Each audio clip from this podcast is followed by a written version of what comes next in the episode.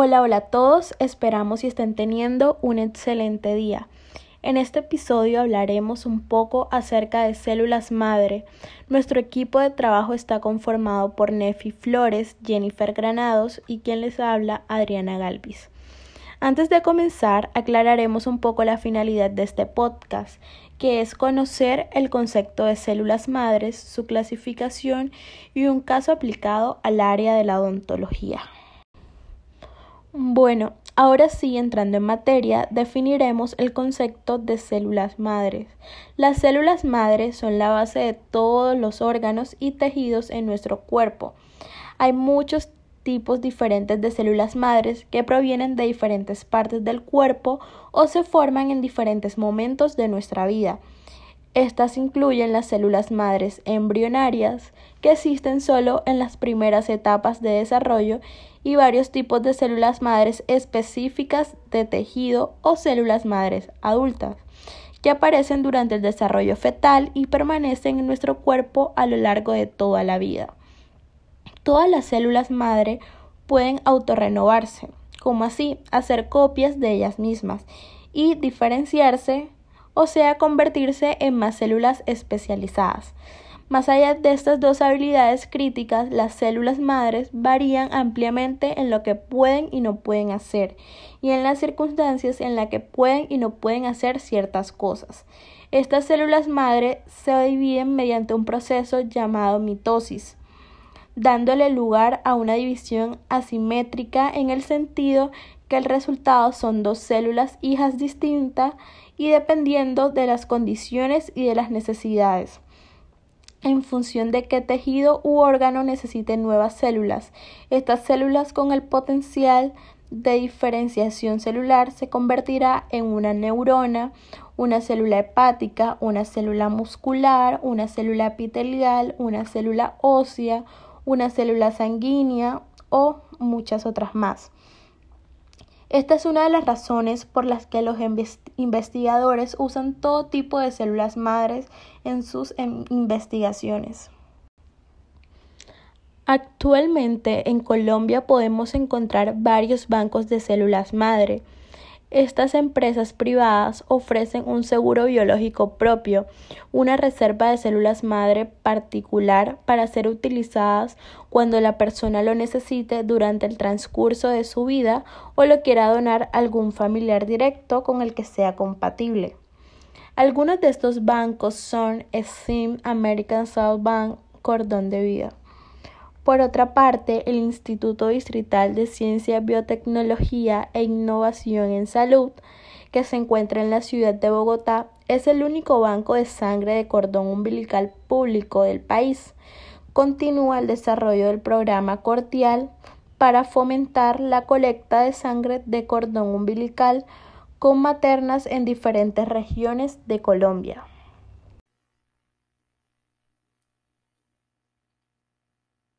Clasificación de las células madre. Eh, bueno, se puede decir que eh, se dividen según su localización y según su potencialidad. Entonces, en esta primera parte les voy a hablar según su localización. Células madre embrionarias. Bueno, estas provienen de embriones que tienen de 3 a 5 días de vida. En esta etapa, un embrión se llama blastocito y tiene alrededor de 150 células. Estas son células madre pluripotentes, es decir, que pueden dividirse en más células madre o pueden convertirse en cualquier tipo de célula del cuerpo. Esta versatilidad permite que las células madre embrionarias se utilicen para regenerar o reparar tejidos y órganos enfermos.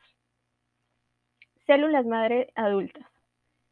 Estas se encuentran en pequeñas cantidades en la mayoría de los tejidos adultos, eh, como por ejemplo la médula ósea o la grasa.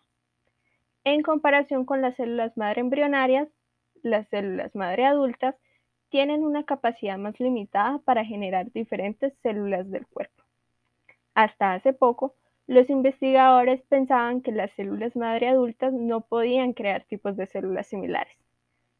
Las células madre de la médula ósea podrían crear células óseas o del músculo cardíaco. De cordón umbilical. Bueno, esta debe diferenciarse entre las que pueden extraerse de la sangre del cordón o las del tejido del propio cordón, pues, aunque son similares, hay diferencias entre sus funciones y posibles utilidades. De la sangre se extraen células hematopoyéticas. Pueden producir células sanguíneas sanas, mientras que el cordón se obtienen células mesenquimales que permiten regenerar y reparar cualquier tipo de tejido. Amnióticas. Estas se encuentran en el líquido amniótico y son muy activas, aunque su potencial de diferenciación es inferior al de las embrionarias. Ahora voy a hablarles según su potencialidad. En esta podemos encontrar cinco. Como primera parte, hablaré de las unipotentes. Estas pueden generar un único tipo de células y surgen a partir de las células madre pluripotentes. Un ejemplo es el de las células de la piel, que están en un continuo proceso de renovación, por lo que si se extrae un trozo de piel no dañada, se pueden cultivar las células hasta generar tejido suficiente para poder trasplantárselo a un paciente que ha sufrido quemaduras importantes. Multipotentes. También se generan a partir de las pluripotentes y se pueden encontrar en los tejidos nuevos, lo que supone que ya han sufrido una primera diferenciación y que continúan haciéndolo. Son muy adecuadas para su uso de trasplante de tejidos, ya que reducen significativamente las posibilidades de rechazo. Pluripotentes o pluripotenciales indocidas. Son capaces de generar prácticamente cualquier tipo de células. En realidad, no son células madre adultas, sino que obtienen a partir de células dianas reprogramadas genéticamente. Son muy similares a las células madre embrionarias. Las omnipotentes. En realidad, tampoco son células madre embrionarias. se forman en el momento en el que el óvulo se une con un espermatozoide para formar el cigoto y pueden generar cualquier tipo de célula, tejido u órgano del cuerpo. Y por último, células madre oligopotentes. Son aquellas que pueden diferenciarse en muy pocos tipos de células. Un ejemplo son las células madre linfoides. Estas se convierten primero en linfoblastos y después en uno de los tres tipos de glóbulos principales. Puede ser linfocitos B, linfocitos T o células natural killer. Por lo tanto, esta célula madre tiene el potencial de diferenciarse solo en tres tipos de células diferentes pero muy relacionadas entre sí. Reporte de caso aplicado a ontología. Algunos fundamentos de la endodoncia regenerativa con células madres en el diente permanente inmaduro no vital. El complejo pulpo dentinario tiene como funciones mantener la vitalidad del diente y su funcionalidad es reaccionar ante estímulos. Las afecciones pulpares causadas por las caries como la necrosis pulpar generan la pérdida y vitalidad del diente, dañando gravemente los tejidos periapicales.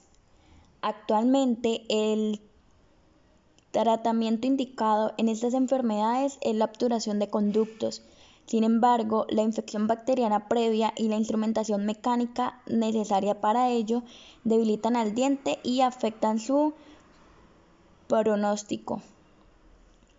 La terapia de reemplazo es el concepto que se ha venido utilizando últimamente en la odontología contemporánea, con la cual se elimina completamente el tejido inflamado o infectado y se sustituye por un material inerte que permite recuperar algunas de las funciones en el diente dañado, como la estética, masticación, fonación y deglución, pero no comprende otras del órgano, otras del órgano perdido como la defensa, regeneración, mantención de la, mantención de la vitalidad y homeostasis. Debido a esto, los esfuerzos de los investigadores se han volcado en la búsqueda de una alternativa que pueda cubrir estos requerimientos y la mejor opción se ha encontrado en la medicina regenerativa, cuyo objetivo es rehabilitar las estructuras dañadas o perdidas. Durante los últimos años, la medicina regenerativa ha tenido un gran avance con resultados buenos en las diferentes áreas médicas. Entre estas, la odontología, que no ha quedado relegada y ha emprendido el desarrollo de diferentes técnicas para la restauración de tejidos dentarios, con avances muy visibles en los métodos existentes y la aparición de nuevos mecanismos para lograrlo. En ese sentido, entre las alternativas que proporcionan un buen avance al diente permanente y maduro, no vital, figura la endodoncia regenerativa con células madres, basada en el concepto de que las células madres vitales pueden sobrevivir a la necrosis pulpar y son, y son capaces de diferenciarse entre odontoblastos secundarios, de manera que contribuyen a la conformación del tejido radicular.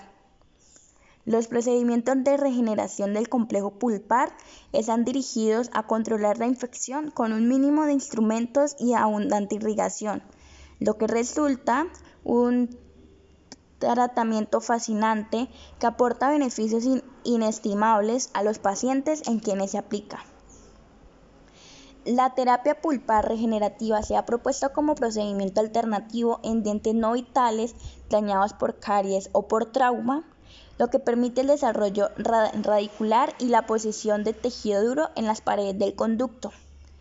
Este proceso se basa en el concepto de supervivencia de las células madres, que pueden permanecer viables en la zona periapical, incluso en caso de existir necrosis pulpar. En la mayoría de los pacientes que recibieron regeneración endodóntica desaparecieron las manifestaciones clínicas y las lesiones periapicales. Se logró el cierre apical, se alargó la raíz y se incrementó el espesor de la pared dentaria radicular. Antes era impensable que el tejido de la región pulpar de una pieza dentaria infectada pudiera revitalizarse. La gran ventaja de esa terapéutica, además de ser una técnica sencilla y económica, es que evita el rechazo inmunológico y la contaminación de gérmenes patógenos. Las células madres dentales pueden ser una fuente excelente de las células madres autólogas para la restauración del tejido de la pulpa, la regeneración periodontal, la pérdida de ligamento y la generación de las estructuras del diente para los implantes biológicos. Las células madres de la pulpa dental son una fuente de las células para facilitar y para reparar las células dañadas. Estas células primero fueron aisladas de la tercera muela de la permanente de seres humanos adultos. Tienen la capacidad de, de distinción in vitro de derivados mesenquimales de las células tales como odontoblastos, adipocitos, condrocitos y osteoblastos.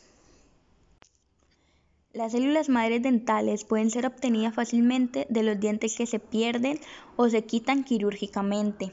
Estos tejidos se pueden aislar de la pulpa de dientes del ligamento y del ligamento periodontal que conecta la raíz del diente al hueso, de los extremos de las raíces que se convierten y el tejido que colinda el diente.